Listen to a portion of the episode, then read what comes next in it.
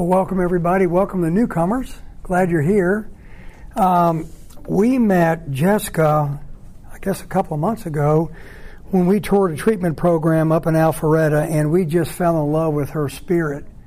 I mean, the love of the Lord just oozes through her.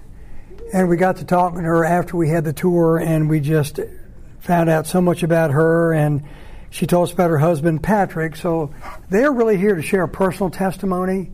They're both professional people, but they're really here to tell you their journey. So, uh, ladies first. Jessica will speak first. Um, not yet. I'm just going to do a little intro. Um, she's been sober since July 4, 2017.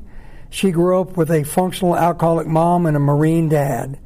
She was sexually abused by a family member and diagnosed with bulimia and addiction while playing college volleyball. Uh, functioning on the outside, but became suicidal until honest about her trauma with her family. Now she oversees a trauma and recovery program in Alpharetta, Georgia called Emerge. Patrick, his sobriety date is November 5, 2016. He grew up around here, went to Wheeler High School. Uh, grew up knowing God, but strayed and grappled with a family who suffered through suicide, addiction, and several transitions.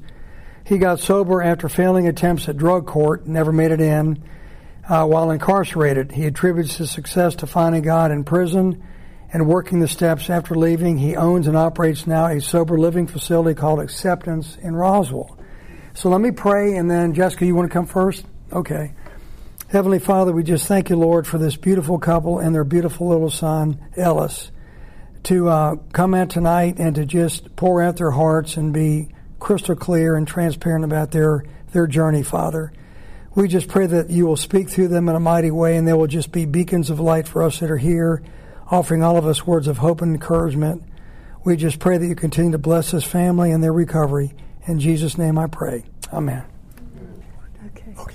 was a therapist, I like to sit, so this works out really good. And I wanted to go first so I can sit back and enjoy my husband's story and not get anxious, you know? Um, it's good to be here with you guys, and I just, it's incredible that, that you're here, and I just want you to know I'm praying for your kids with you. Um, it's incredible how much you love them, and it's evident. So, my name's Jess, and I'm a recovering alcoholic and a person in recovery from an eating disorder. Um, as John said, I, I, was raised here in Georgia, in McDonough, if you guys are familiar with South Atlanta. Um, I was born, I'm a single, I'm a single, I'm an only child. Uh, my mom is this like beautiful, very hardworking woman who just happens to have crippling alcoholism you know, she's the type that's able to succeed. She's been like businesswoman of the year in our county. And so on the outside, everything looks great, right? But, you know, my, my memories of my mom growing up are all like, okay, five o'clock every day. That's when we open our first bottle of wine. That's when we're on the couch. Um, so that was really uh, integral in my development, right? Like that's how I saw success. Um, my dad worked two jobs, very hardworking man. I was very much a daddy's girl. Um, but he had some anger issues when I was growing up. Like they would very much fight volatilely. Um, later, my dad's brother, my uncle, passed away when I was about five years old. He also was an alcoholic, so he, he died in a car accident. And at that point, my dad felt a call to go to seminary and he actually became a minister. So that's when this like extreme volatility between my parents stopped. I don't think that they have the um, type of marriage that, that I want today because my mom is still an alcoholic and you know my dad struggles with that but it was it was really God's provision even through the, the loss of my uncle how my dad leaned in um, so when I was six years old, I distinctly remember asking Jesus into my heart. Like I'm a Christian, that's a, that's a big piece of who I am. And I just had this joy. Like I literally just remember running out into the yard, telling my dad about it. And, and that's such an important part of my story because I look back and that's provision. Like that, that presence of the Holy Spirit would carry me through some things that I had no idea were coming. Um, my dad is from Louisiana, uh, Springfield. It's Livingston Parish, kind of close to New Orleans. And my dad is actually a quarter Chickasaw Indian.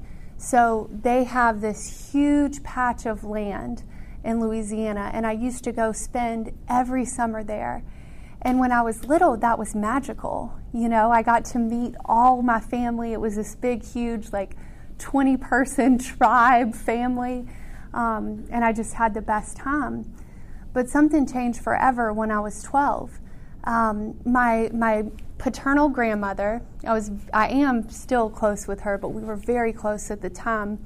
She had remarried, and that man, he'd been in my life since I was born. I thought of him as my other grandpa, right? And he started sexually abusing me. And at that point, I knew, like it went on for seven years. Um, but at 12, I, I knew that like something had shifted, something had changed. And I couldn't articulate what that was. But just a few days later, that's when my eating disorder manifested. I had no idea they were tied, but I just knew that was the only way that I could cope with what I was feeling. I didn't feel comfortable telling my parents because even though my dad had found God and like changed his life, there still wasn't stability in my home, right? And I knew in my heart of hearts that my dad would probably kill his stepdad if he were to find this out. Like that's the type of love my dad has for me. So I just I kept it. I kept it. And that repression of secrets, you know, in, in the program of Alcoholics Anonymous, which is one of the reasons I'm here today, we say secrets keep you sick. And that was sure true with my story. So as I go through high school, um, you know, the bulimia is still going on, but, you know, nobody knew. So that was great. They just thought, wow, Jessica's gotten really skinny. Um, when I was 15 years old, I, I found volleyball. And that, again, a provision from God. I just loved it. And I think that really helped me from going too far into an addiction at that point. But I tasted alcohol for the first time. And guys, when I drank for the first time, it's it's like I could breathe, to be honest with you. Because I had all this anxiety that like lived in me all the time. Anytime um, and as you can tell, I'm kind of tall, right? Mm-hmm. So I stuck out like a sore thumb at my South Atlanta school. Um, had insecurities in general from that, but then on top of it was all the stuff no one knew about. So the first time I drank, I was like, "Wow, that was that was everything." Um, and from that point on, I always drank to get that initial relief, that wave of relief. I've never known how to stop drinking. Once I start, it's it's until I black out or pass out. And so that continued, but by the miracle of being six feet tall, I was able to get a volleyball scholarship. And my grades weren't very good either, guys, because I would skip school. Um, but I always made it on volleyball days because I wanted to play the games. So I go off to college and things got even worse because then it was like I was away from the structure that I'd known. I was away from like the support group that I'd had. Even though my friends didn't know what had happened to me, you know, it, it was just uh, comforting in a way. So then at college, I started having these really bad panic attacks. And I went to a doctor and they prescribed me Xanax. And if you guys aren't aware, like benzodiazepine is very addictive. And I was like, these are great. These are like candy. They prescribed me two milligrams a day, and I was like, I think it'll be better if I take four milligrams a day, you know? So about that time, I started playing my own doctor. And then I realized marijuana is also a wonderful thing that helps me. Like, if I, it's not appropriate to drink before class all the time, so I can just smoke and take these pills. And all the while, my eating disorder was still rampant. So I had what's called bulimia nervosa. Today, um, I weigh about 169 pounds. I don't know that because I keep a scale in my house. We just went on vacation last month and they they weighed us before parasailing. So, um, but when when I had to enter treatment, I weighed around 114, and at that time, I thought I was huge. The body dysmorphia was rampant. Um, I had had my first seizure because I would take all of my prescription in the first two weeks. And with benzodiazepines and the dehydration that comes from bulimia, it just wasn't good. Thankfully, it was in the athletic gym. Um, and so it was really evident to my coach. And the requirement was hey, if you want to keep your scholarship, you've got to go to treatment. You've got to go to treatment.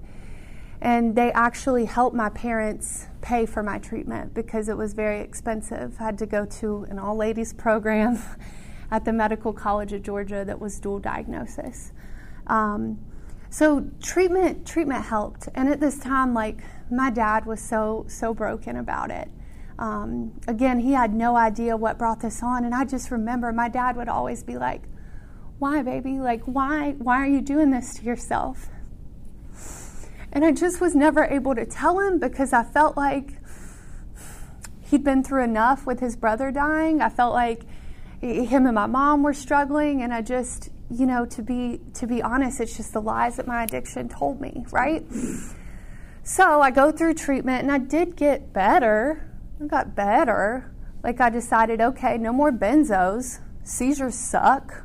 Um, and I need to like chill out on the eating disorder. Like that's where my head was.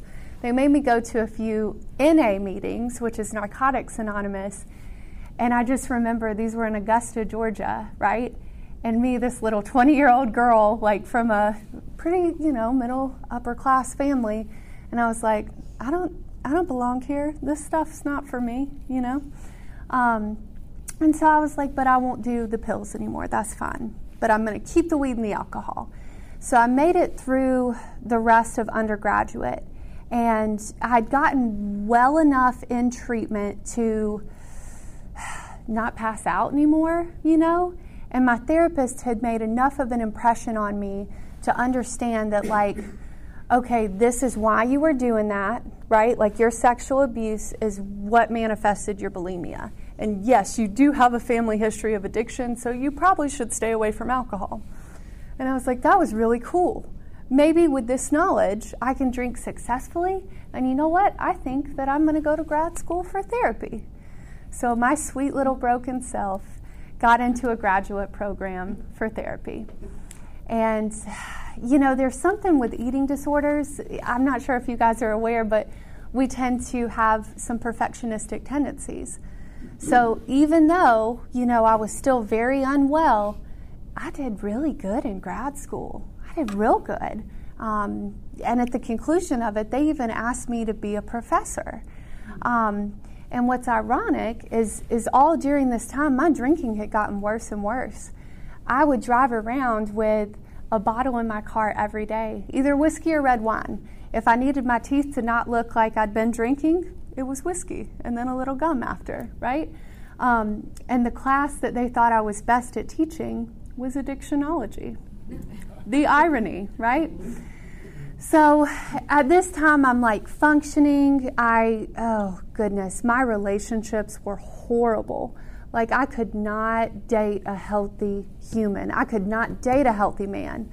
Um, and I couldn't say no either. And what I mean by that is, I had I got engaged while I was in grad school. I knew he wasn't the guy for me. My dad even said no when he asked for my hand in marriage. Um, but I just didn't care. I was drunk every day, and I thought, like, well, this is what you have to do next. Because what was missing for me was this sense of like value and worth in who I was, right? So I was like, well, I got to get married. Um, thankfully, I broke off that engagement. My parents did lose a lot of money on that. They've spent a lot of money on me through the years. Um, but from that place, I ended up living with my very best friend. We're, we're close again today, but my addiction absolutely ravaged our friendship. Um, she ended up not wanting me to live with her anymore. Um, and I, I ended up buying a place in Atlanta um, when I was about 26 or 27, because I got sober at 28. Um, and I bought the place specifically because I could walk to the bar. And I was like, you know, no more of this like driving while super drunk business, waking up and not knowing where I am. Like I can just, I can just walk. So then in October of 2016, um, I forgot to tell you guys about my mom's side of the family. I have, uh, my mom's an only child, and I was very close with my maternal grandparents. Talk about God's provisions, right? Like, I had this one grandfather who stole my innocence, like, just point blank, really, really shaped me in, in not a good way for a long time. But then on the other side, I had this man who just was the safest, most loving, incredible grandpa you could have. His name was Ellis, and that's my son's name. Um, but in October 2016, he passed away. And that was the beginning of the end of my drinking career because from that point it spiraled. It spiraled. I remember that took me to my knees because I was like, what now? By this point, my parents had moved to a different state. They live in Orange Beach, Alabama. And, you know, in my active alcoholism, I was a chronic victim. Like, I thought everything was against me, about me. Even my dad had left me, right? Like, he's, he's gone, he's in a different state. And now, now my pops died. So I had all this anger at God.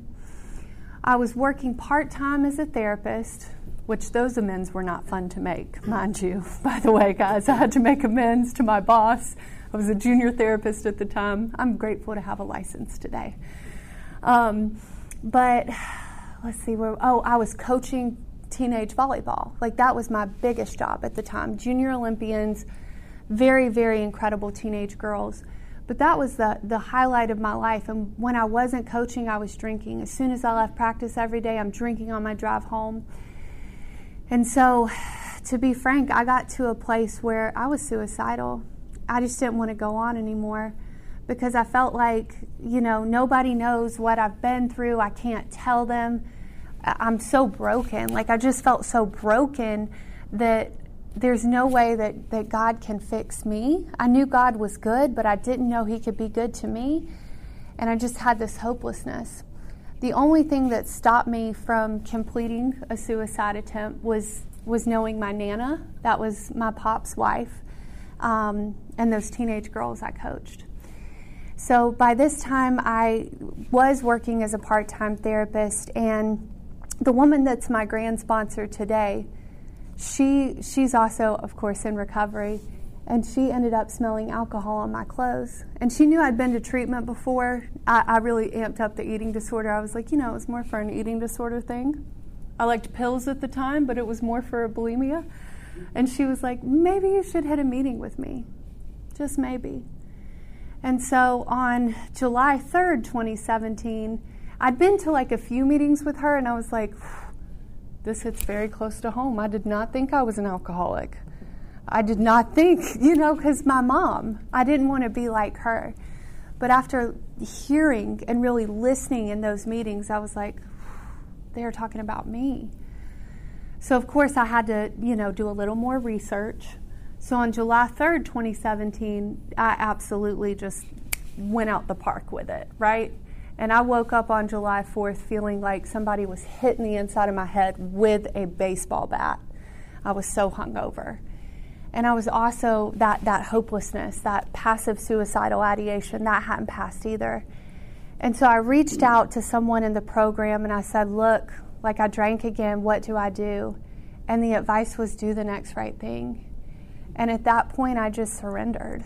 I just surrendered because I knew that, that I had to give the life thing a chance. It wasn't yet for myself. I didn't have the self esteem to know that, like, it could really get better but I just wanted to give it a try. You're, you're good. Um, so from from that point on, I just I had to go to meetings sometimes twice a day because I had formed this habit of you drink, you isolate, like that's your life, right? Um, so I, I, leaned into the program. Um, my my sponsor family was like, please stop dating people. You're doing a terrible job, right? Um, so I actually went to a lot of meetings in Midtown where there's a lot of wonderful older gay men, and I got in with them just fine. Many of them were at our wedding. Um, and so then, fast forward um, to late October of 2017. Um, by this point in time, I'd, I'd gotten through a good many of my steps, the 12 steps of AA, and I'd been intentionally single And then my sponsor was like, okay, I, I think you're in an okay place to, to date, you know? But I had I told God, like, if you want me to be single, I trust you with it. And that was a huge thing for me. And I really believed that it would be good if I was going to be single. But meanwhile, I'd be like, but please, God, a husband would be cool. so I was going to, one of the meetings I went to was at the Zone in Marietta on Friday nights with a lot of my friends. And that's when Patrick just like caught my eye like a ginger. I'd never dated a ginger before. Um, but there was just there was just something about him, you know. And I knew he was a mechanic at the time because he wore that cute outfit. I thought it was a cute outfit. Um, and so, you know, we, we kind of met playing ping pong, and I asked him if he could fix my car. He did. And then he's shy, you guys. I'm the talkative one in the relationship, okay? Um, and so I just kept asking him out, and he finally said yes. um, but the coolest, the coolest part was, and you'll hear my husband's story in a second. There was just something so safe about him. For the first time in my life, because I got healthy, I was attracted to safety. Um, and I remember this is such a cheesy part of our story, but I had this heart necklace on one of the first times that we like went on a date together and it was all tangled because I can be a messy person. And he was like, he took my necklace and he was like, let me fix your heart for you. Um, what's the beautiful part is God had already fixed my heart, but that solidified to me that like this is a good one, you know. So we we ended up dating for probably about a year and a half, two. I was starting to be like, okay, it's time for a ring. You know, I'm, I'm almost 30. I got sober when I was 28. Um, and it was it was important my dad did a great job at affirming for me like don't compare yourself to your friends your friends haven't had to go through what you've been through because in my head we live in the south my girlfriends got married when they were 22 started popping out kids at 23 and i was like i'm behind and my dad was like, You're right where you need to be. God has something. So his affirmations really, really carried me far. I, I, will say, I forgot this part. So when I got sober, the time that it stuck on July 4th, right before that, I had shared with my family what had happened. Um, and that was so scary, telling them what happened. Um, my parents wrapped me in their arms, you know. Um, However, my, my grandma, my dad's mom, and that entire side of the family, um, they attempted to, to pay me off to be silent. Um, I have little cousins, and so my biggest fear, and one of the driving reasons that I told, other than my sobriety, I knew I couldn't stay sober or healthy if I didn't share. Um, I, I, I, had to bring charges about because I didn't want my little cousins to go through what I've been through. And so that side of the family decided that they were going to write off everybody from my dad down. So that was really, that hurt. That hurt. Um, because of the program, I was able to sentence my step grandfather to treatment instead of prison because I knew that, like, people that are child molesters, they typically get beat up in prison. It doesn't go well for them. And child molesters, 90 something percent of them were victims themselves. So I really felt good about that decision. Um, there were times, there have been times when I've missed that side of my family so much, and my dad has missed them so much. And, and we've learned that we've got to talk about it together. We've got to grapple through those things together. Um, God has also brought Patrick and I through some really difficult trials with infertility. Um, we've had several miscarriages. Um, and we, we trusted God with it all along. Um, we really prayed hard IVF would work because, you know, it, adoption's hard if one of you has felonies, which I think is silly if they're drug related and you've got a lot of clean time, but that's just me.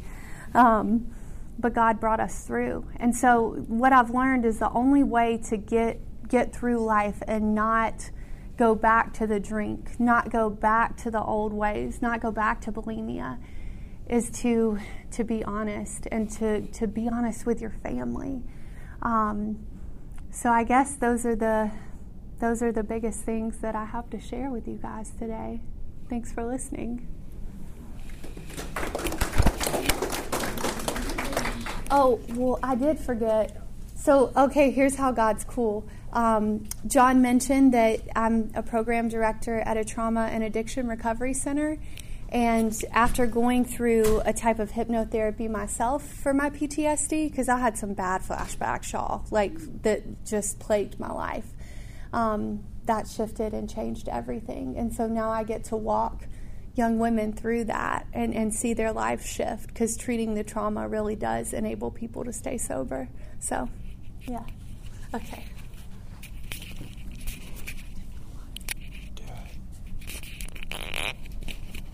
Hello, everyone. I'm Patrick Johnson. I'm um, an addict, alcoholic person in long term recovery.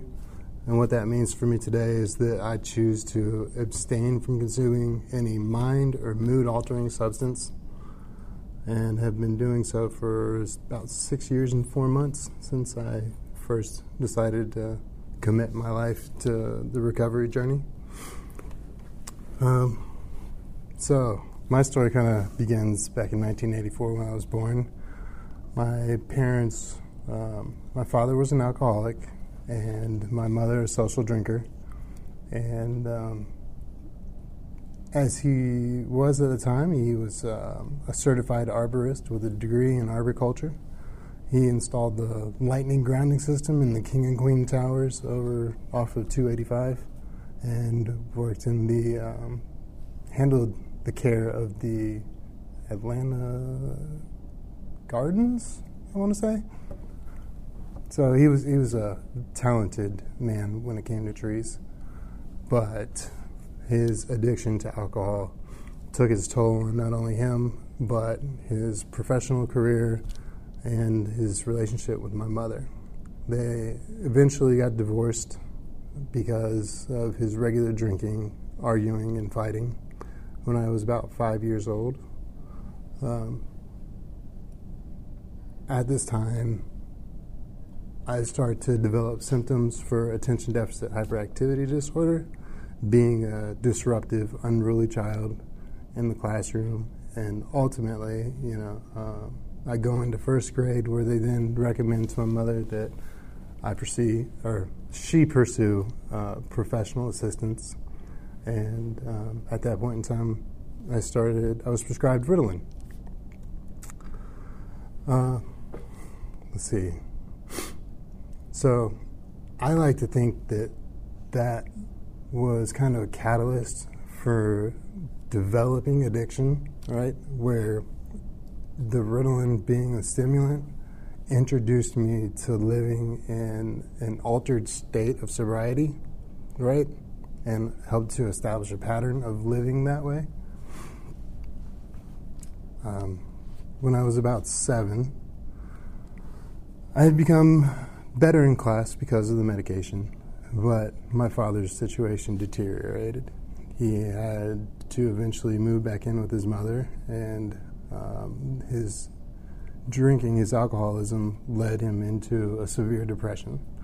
He unfortunately uh, decided to take his own life at that point in time. And I lived in disbelief for, you know, some, some time. Um, fortunately, we were able to get into some counseling. Um, I have a younger brother also who has struggled with depressive um, issues throughout most of his life. The counseling helped us to get back to being functional and as children, you know, going to school and whatnot, but no longer having a father left um, a void, an emptiness of um, something that a young boy, a young man, definitely needs, you know. Uh, and that void for me was filled at the time by basketball um, I was going to Park Street Elementary over off of Roswell. Not sure if y'all know of it. But after school, we would go to the James T. Anderson Boys Club, where um, I met my coach, who was also Scottie Pippen's cousin. so it's pretty cool, you know. And um, yeah, being the tall person that I am, um, I found myself being the starting center and seeking to, you know, achieve his approval, and I did that, and you know, it was it was good for some time until the transition into middle school. Um, I ended up, I was going to East Cobb Middle School, and I did not make the final cut onto the East Cobb basketball team. So now, no longer having the positive male role model of my basketball coach in my life, I start seeking, uh, you know, a new male role model of a sort because I no longer have my father and my mom. She's full time working, and obviously, you know, a woman can't do that of a man. She, you know, but that's just my opinion. So I went looking in all the wrong places. Um, mostly being with the kids that skateboarded and BMXed, and we're in a similar family situation, being a broken home with no father present, just a couple of unruly older brothers. And in order to get their approval, I needed to start smoking marijuana and drinking on the weekends, and that continued for the most part through uh, into my high school career. At the age of 17, um, I was coming home from McDonald's and got into an automobile accident, and the attorney at the time suggested that I try to pursue pain management to get the biggest check I could get. Um, so I'm still continuing to do stimulants. At this point, it's now Adderall and starting to pursue pain management, I get addicted to opiates as well. Um, needless to say, this has a terrible effect on my grades while I'm still becoming or being a young hellion, you know, hanging out with all the wrong people. Um, I became a super senior, tried to graduate, but just was too focused on all the wrong things. Um, unfortunately, I didn't end up graduating. I had to get my GED sometime afterwards. Uh, I know I'm skipping stuff, and I, you'll have to forgive me, but uh, okay. So I get my GED, and I decide that I want to learn how to work on cars, to build race cars, and I figured the best thing for me to do is to go to welding school, where I can learn how to manufacture and fabricate different pieces and modify vehicles and build true race car and whatnot. I've skipped ahead too far. While I was in pain management, oh, I'm just doing terrible. So while in pain management, after not graduating high school, they finally give me a drug test, and I end up testing for positive for marijuana and none of the prescriptions that they've been writing because I've been consuming too many of them and selling them to my friends. They kicked me out of pain management, and um, I decided to just focus on smoking weed and drinking occasionally because my friends are doing that. It's okay. I can do it it's going to be all right. Not having the understanding that I'm suffering from the same addiction that my father suffered from, it just continued to manifest worse and worse. I decided to go to welding school, like I stated, and this is a few years later.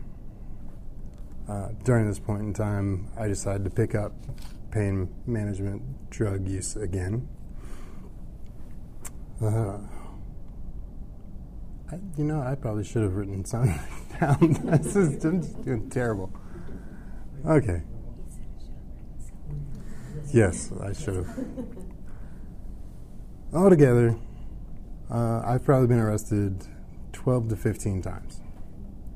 Um, my first arrest was as a teenager um, with that same group of friends. I wanted to uh, take a friend out for a ride in my new pickup truck. We ended up getting pulled over. I was 19.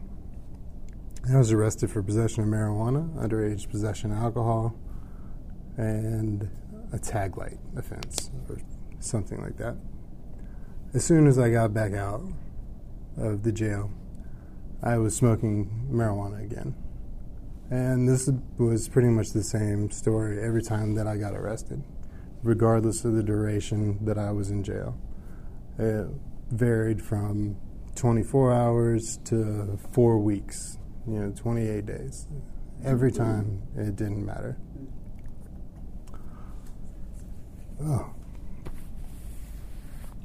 After finding myself addicted again during welding school to opiates, um, the situation became that I couldn't afford to buy them anymore. So I used my medical records to get back into pain management. I met a friend who was willing to cover the expenses if I only gave him a portion. So that's how I got that ball rolling. Eventually, you know, the quantity that I was consuming wasn't enough. And the next best thing was much more affordable, and that was heroin. I was uh, becoming an IV drug user at the time. Shortly beforehand, my little brother, who had gotten involved in a relationship with the older sister of our friend group, um, they fell out of love and decided to part ways. When that friend group when they parted ways, she filed for a protective order against him that extended to third parties. Our friend group had to essentially no longer be a group because it was me and my brother and three neutral individuals and three other brothers. Um, I started to look for more another friend group, and I met some miners that were working in downtown Atlanta, and they just happened to be methamphetamine addicts. So I've picked up methamphetamines, and I'm now doing heroin, and I'm doing them all intravenously. Uh, do you guys remember? Shoot, Jessica wanted me to specifically mention this thing. Remember Snowmageddon, right? Oh yeah. So I'm at home and uh, full withdrawal from heroin use. And a friend from the east side of 285 calls me at like 11 o'clock. He's like, hey, let's go score some before this gets too out of hand. So he picks me up at like around noonish, and we head down to Six Flags Drive to meet up with the drug dealer. And um, we managed to get off the highway into a gas station. But then from there, it's probably like 4.30, 5 o'clock at this time. From there, I have to walk about a mile and a half, two miles down the road in full withdrawal, and I'm praying the whole time that I'll make it there without pooping my pants. because it was bad. Anyway, I do make it there, and I make it back, and um, yeah, then we're on the way back and pushing cars through intersections and stuff. It's like two o'clock all in the morning by the time we get back. And I, I went through all that just because I needed a fix of heroin. That's kind of the short version of the story, but uh, I just wanted to make sure I mentioned it. Anyway, so I finally, God lets me get caught for the things that I did, not what I got caught for, if that makes sense because at this time my addiction's so bad. I'm unemployed, unemployable because I have illicit drugs in my system 24 hours a day. I'll never be able to get a job anywhere. And if I did get a job, I couldn't show up to it because I was often sick and in withdrawal. Um, to manage my symptoms, I was shoplifting from any store that I went into all day every day. Uh, I did a rough estimate, and um, over the course of about four and a half years, I shoplifted somewhere in the neighborhood of two and a half million dollars worth of merchandise from Home Depot's, Walmart's, Targets, Kroger's, Publix, Walgreens, Rite Aid, anywhere you can think of. Um, fortunately, as I was saying before, God let me get caught for the things that I did, not the thing I was doing. And I had my first felony drug possession arrest. Um, at the time, I had become involved in a relationship with another addict, and we actually ended up getting married uh, while under the influence. Um, we both get arrested, and I decided the best thing for me to do is to sell my car to get her out of jail after my mother bailed me out of jail. Um, I've had a very loving, some would say codependent mother.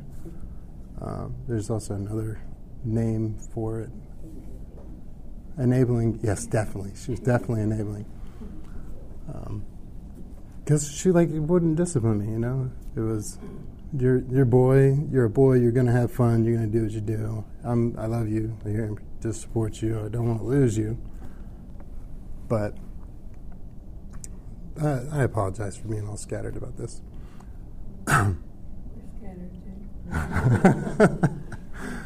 anyway, uh, my mother she bails me out. I sell my car to bail the drug addict wife out, and let's see, over the course of probably like within a week or so, um, I get arrested for shoplifting at Walmart for the first time, and also catch my second um, felony drug possession charge for Klonopin, which is kind of like Xanax, but it was not in a prescription bottle.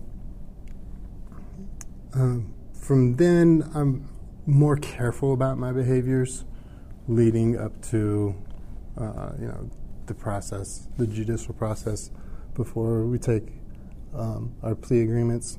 Uh, we had heard that drug court was a viable option, and they were willing to accept us as a couple. But as I was overly concerned with my addiction, I didn't make my meeting in time. But we made sure that she made hers, and I think this was like a God thing at the time because the relationship was very unhealthy. Um, there were incidents of violence and whatnot stemming from distrust and um, not being high at the time. Probably because we weren't meant to be, and it's obvious now.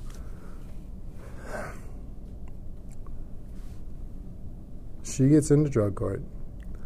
I pursue first offender probation. A week after I begin my first offender probation, I get arrested for a third time for uh, felony drug possession. It was heroin and cocaine. And before they realized that I was on probation, I was able to bond out again. And within five days, I get arrested for the fourth time for my fifth felony drug possession charge. And they knew at that point that I was on probation and violating with new offenses. Um, I like to think that that was God finally intervening in my life in a, a substantial enough way to give me the ability to recognize that what I was doing was wrong. And not only what I was doing was wrong, but what I was doing was going down the same path that my dad went down. Right? And um, during my time in the Cobb County jail system, you know, I was able to fortunately have medication assistance to come off and manage the symptoms of the withdrawals, which helped me to eventually obtain clarity of mind to realize that the relationship that I wanted and needed the whole time was one with God. Right? Like, He's the Father that's always been there for me. Even though my father chose to take his life, God, my Father, is always there. I just didn't look for Him. I was able to realize that and developed a desire to have a better understanding of him and the relationship with him. And I pursued um, a disciple, the discipleship program that they have in the Cobb County Jail. I completed it successfully and started to lead uh, prayer group meetings daily while in jail. And I found freedom while there. And it wasn't so much freedom from being confined within the walls, but freedom from my addiction, from the entrapments of my own mind and negative thinking. and I was able to, fortunately, through the influence of Joyce Meyer, um, recognize that I had terrible thought patterns that were uh, leading me to make bad decisions, right? I was able to also self address that and start implementing changes, but incorporating like my daily prayer life, daily reflections and meditations helped so much more to make the changes to help me establish a foundation to build my recovery off of. Um, I uh, then was trying to figure out what course of action we were going to take. Drug court decided that they weren't going to take me while I was in jail, and I ended up going to Coastal State Prison in Savannah for a 90 day program, which they call an intense reentry. I was able to carry the healthy habits that I established in jail in through prison and bring them out with me afterwards and uh, I think it was October, late October 2015, something like that, or 16, 15, 15. Either way. Um, so I don't know if anybody in there's been the prison or not, but when you are there, before they let you parole out, you have to provide an address. The only place I had left to go was back home to my mom and my mom, she's on disability from car accidents and some other things. But she had moved in a roommate in my absence who was uh, an addict alcoholic also. And she was continuing to use uh, prescription pain medicine on a regular basis. So I was kind of like, I guess, uh, there's a similar saying out of the exactly. But it, it, it was I, I, like to think it's more of uh, a furnace where it just helped to right. Forge me into a stronger person you know to have to live with people that were still making bad decisions while being conscious that I needed to maintain a better path um, for obvious reasons. You know, fear of going back to prison, which is not a great place um, to be in at all. But also to, you know, figure out who I am as a person because every day from when I was little, initially being put on Ritalin, from that day through the December 7th, 2015, I think it was, well, December 7th, uh, 2014 or 15, when my last arrest occurred, every day was under the influence of one substance or another. So I finally was coming to a place where I was capable of understanding who I am and um, who I want to be. And that's obviously not today someone who's addicted to a substance, who's dependent on feeling hard to feel normal, right? Like, um, fortunately, I decided to keep with it, and I called. I reached out to a friend that I had known from my active addiction days, who had become also a person in long-term recovery, and he introduced me to the zone. Um, that's where I chose to go every day after work. Um, it was another friend that had introduced me to uh, a mechanic shop owner off of South Cobb, where I worked kind of like in the gutters as a mechanic, so to speak, for the first few years, and where I serviced Jessica's Honda Civic. but um, yeah, like the zone became my new home. Um, I was there every day after work, every every weekend. You know, if I wasn't at work and I wasn't at the zone, then I was at home asleep. I picked up my white chip on November 5th and have fortunately not had to get another one since, as I've seen many people. Um, I've had the epiphany that a life of service and helping um, people that I've known and people that I don't know that are struggling with addiction is something that's going to be fulfilling. And I've already started to, you know, get, uh, I guess, the gift of accomplishment, of self worth and confidence from my journey so far. And, um, yeah, I'm not as good at talking as Jessica. so. Can you talk a little bit about, um, you know, where you were living while you were in such heavy addiction and the part that your mom played in enabling if, if she would have taken Mhm. more of a step back, do you think that that would have changed things? Would it have helped you get cleaner sooner? That is an excellent question. Um, I can't. It's my answer is purely speculative, right? Because I've never known a mother that was a heavy disciplinarian, right? It was um, always you're in trouble. Here's your spanking, or I'm taking away your something, and eh, we would just turn around and laugh at her, and you know get our whatever back very quickly. Um, so there weren't like significant consequences for our misbehaviors, and so in the depths of my addiction, I was actually living with her, not paying any bills, uh, not paying any rent, only just doing illegal activities. And at one point, um, I hate to say it, you know, but like I introduced my mother to heroin.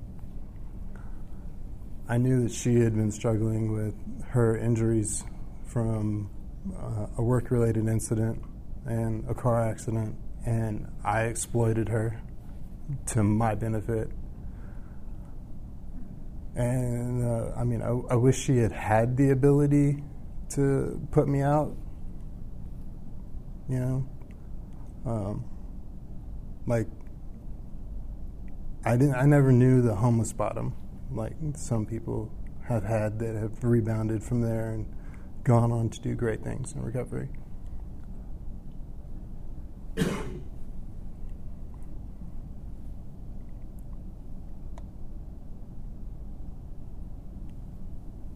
Have any thoughts about like your parents? Are you asking me a question? I am Jessica. do you want to come on up here? Or maybe share on? Yes, come on.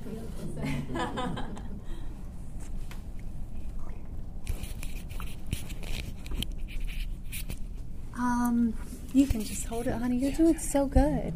I'm so nervous.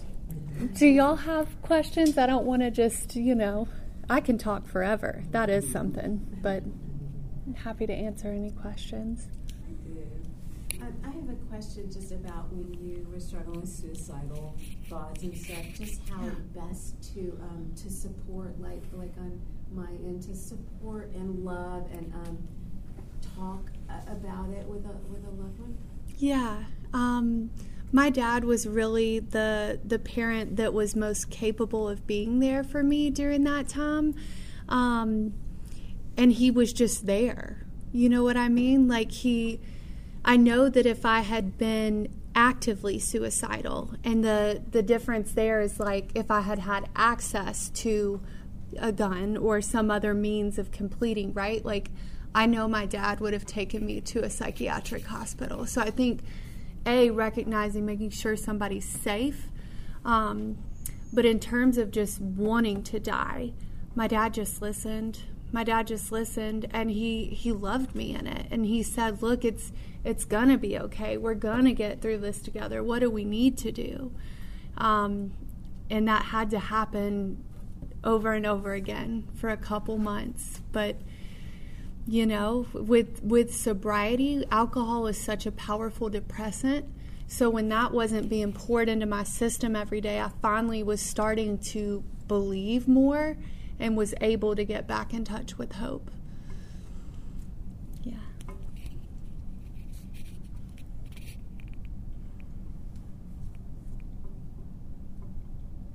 Jessica, what are you and Patrick doing today for your continued recovery? I know you're in the recovery business, but are you doing anything as a couple or uh, individually to work on that?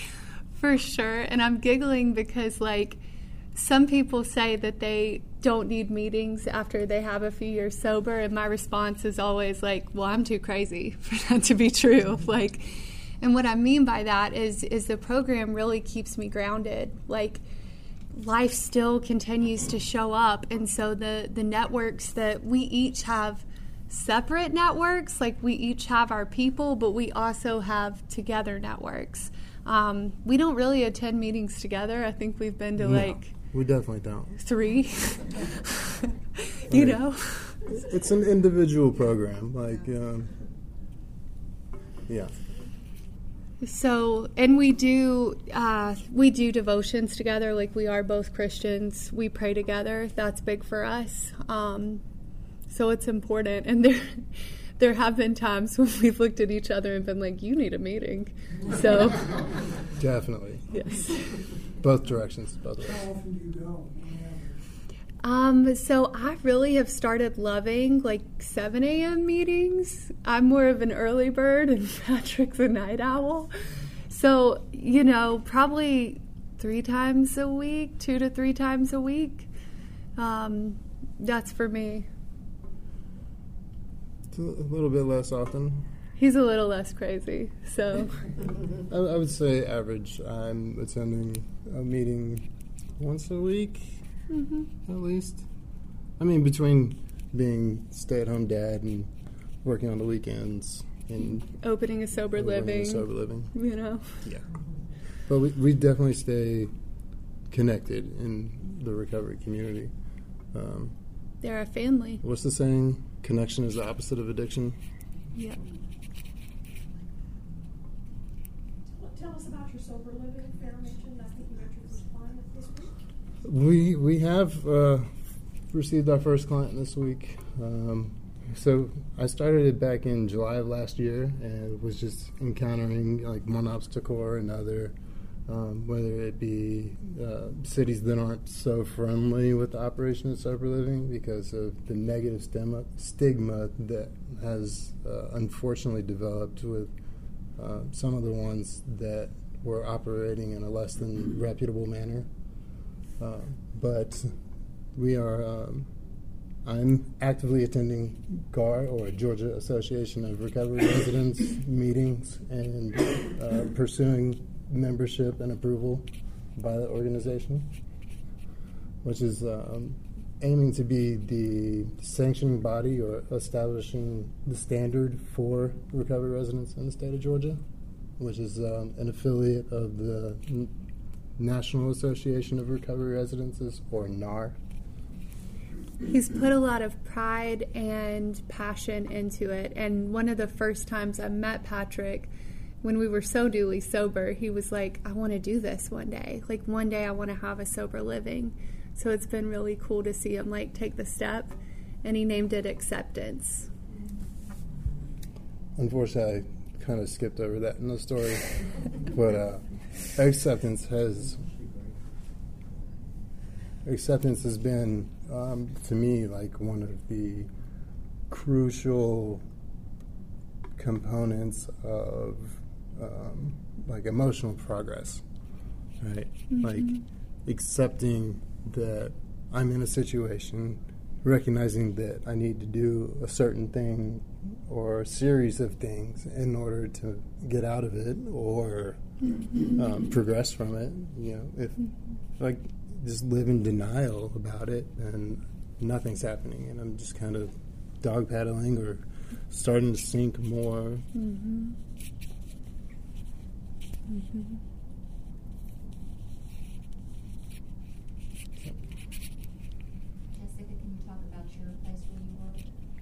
Sure. Um, and I feel compelled to say this too, just because you guys are, are parents. Um, my dad really came a long way, went to 12 step meetings with me, and I love my mom dearly. I don't hold any resentment at my mom today because she's done the best she can, and sobriety is by the grace of God, and it's just not not somewhere that she is yet. But I will say that it was really hard early on because my mom has continued to drink two bottles a day, and so if if you have a kid that's struggling with an alcohol addiction, like I just encourage like don't drink in front of them. I just felt like I had to say that. Um, Emerge is the coolest, most incredible place. Um, I've been a clinical director of a detox in the past, actually during COVID. Um, had the opportunity to work at Atlanta Mission for a few years, like really worked some cool places. But Emerge was opened by Rush Jolly, who's this incredible human that has been sober, I think 13 years, maybe more, maybe 15, I don't, a long time. Um, and the, the light of God is just in him. Um, and then the other owner is one of my very best friends, Joe DeFabio, who's also a man in long term recovery. They're the best. They don't even like when I call them bosses, but they are the owners. Um, and the whole objective of our program was to address the underlying facets that contribute to addiction and that um, increase the likelihood of relapse. So we are a trauma recovery program. We do a lot of um, some of the clients call it hippy dippy stuff, but they love it. Um, a lot of breath work, hypnotherapy, RRT, things of that nature. So What is RRT? RRT is what helped my PTSD symptoms completely dissipate. So when you have been through rapid resolution therapy, um, when you have been through things like physiological or sexual abuse, like your brain stores those. And so RRT is a form of hypnotherapy that gets them unstuck. So grateful to say I got full training in that because I don't use stuff that doesn't work, if that makes sense. So, and we're in Alpharetta. And relief. So, in, like an inpatient? We are a PHP and IOP. What's the difference? PHP means you hang out with us six hours, five days a week. IOP, you hang out with us three hours, either five or three days a week. And we're just kicking off an alumni program. We opened in July, um, and we have a very strong alumni already. So it's been really cool. Men and women. Yes, Emerge is men and women. Patrick, why don't you tell us about the structure of sober living? What does that look like? So, uh, we are a three phase program. Um, phase one is obviously the most intense, right? Where we require uh, seven hours, one hour daily of meeting attendance. Um, this can be meeting attendance or meeting with the sponsor to do step work to establish a healthy pattern of um, not only attending meetings but seeing other healthy individuals that are of a like mind, you know, wanting to pursue sobriety. Uh, we do uh, twice or three times weekly random drug testing and have a curfew of 10 p.m. And uh, this applies to, you know, obviously anybody coming in. Uh, the second phase is two months later. This is when they'll get their initial, um, we'll call it a weekend pass, you know, 24 hours outside of the sober living. You know, uh, we reduce then to six hours of required meeting attendance, either a 12 step meeting or with the sponsor. And um, the drug testing stays the same frequency, but we push the curfew back a little bit later to you know enable some more freedom should they choose to utilize it. Uh, finally, coming to the third and final phase, uh, which is the fifth and sixth month of the six month requirement, um, we you know taper down just a little bit more, come down to five hours of required meeting attendance or working with a sponsor, and um, one to two drug tests per week randomly. Um, finally, uh, curfew of midnight. And should they need to stay any longer, they stay at that phase until they decide to leave. And this is to, you know, help establish um, healthy patterns, um, a healthy dependence on a sober network, um, you know, we require um, that uh, they do the things that work.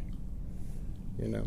And they get house meetings with Patrick at least once a week, but he's really big on changing the way people think, and I think that's a gift that that God has given you. So, yes, excited to see how that manifests in sober living. Uh, if you have to decide how to implement it, right? You're doing like, great right now, honey.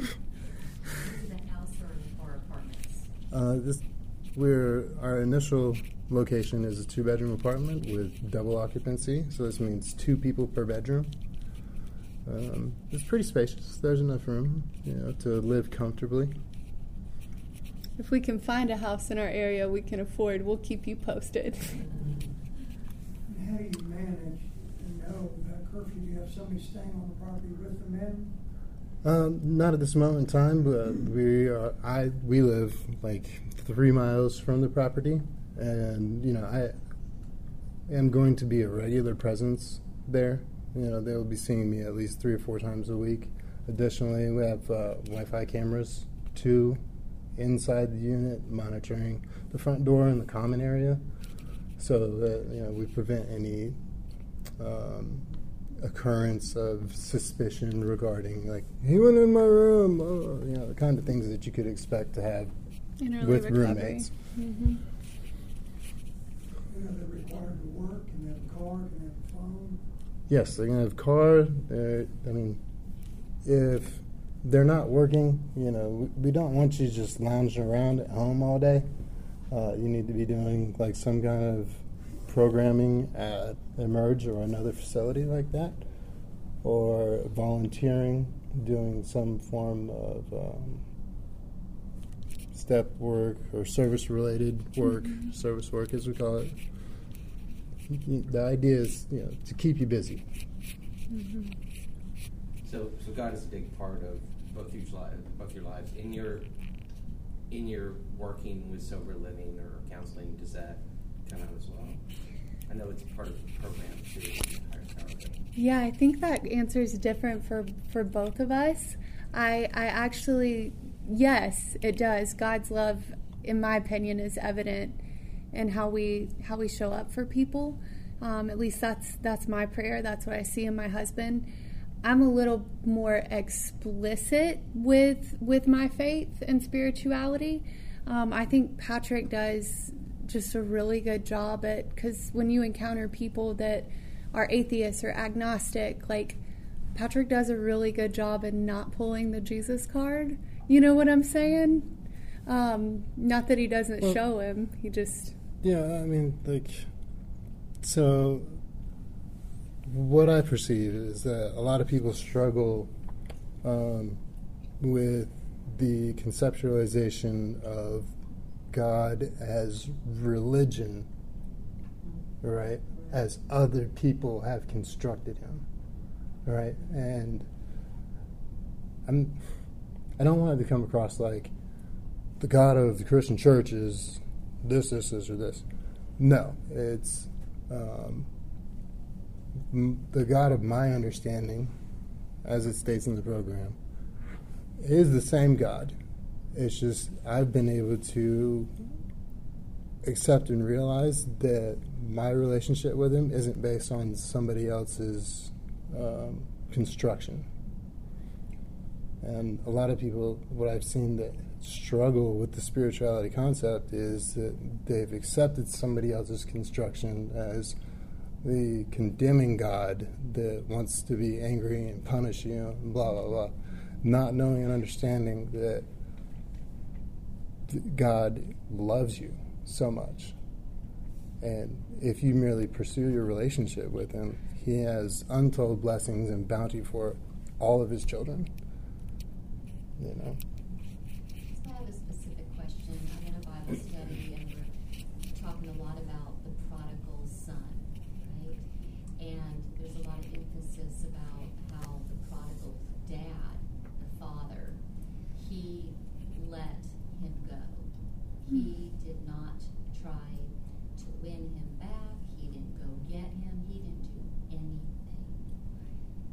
Do you feel like that is the right approach when you have a child that is going down that path and you so want to find the right program, the right the right sober living, the, the right therapist, the right everything. And if you do give them those tools and they don't really take it and Mhm. run with it, do you think it's fair at a point to just say, I'm going to let him go? Mm. and pray them back? Is that uh, for you guys, having been down that path? You feel like if it was your child, knowing Mm. what you know now, is that what you would do? Hmm. That's a big question. That's a big question. In my mind, and I'm curious to hear what Patrick says, but like, so as a as a trauma survivor, as a sexual abuse survivor, it was it was really important for me that like I had arms to run into. Like my dad didn't know what had happened to me, so his presence was was affirming when I was finally able to be honest, if that makes sense. Um, but I think as an addiction, I'm a master addiction counselor as well as an LPC, and what I see with uh, with the absence of sexual trauma, if you just have straight addiction, those boundaries are essential. Like I didn't I didn't acknowledge that I had a problem drinking until my friends started to walk out of my life, until they didn't want me to be around them anymore. Um, my parents didn't really know how bad that got, um, but it took people either kicking me out or not wanting me around to realize like something's got to give.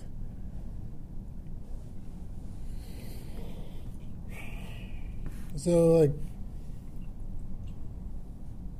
I would like to think that that would be the course of action that I would take, is that I would let our son fall on his own face. I would not bail him out of jail. I don't think But- you would. I don't think you would. No. I mean, jail saved my life. You know, just to put it plain and simple. Jail and prison saved my life. Half of my friend group is dead from overdose and substance abuse. Hmm. But There's a country music song that says, I found Jesus on the jailhouse floor. Lyrics. it's true for a lot of people. Yeah. I'm glad that this group exists because as a mom now I can't I can't imagine how hard that must be. So I'm glad that you guys have have this place to come and find hope together.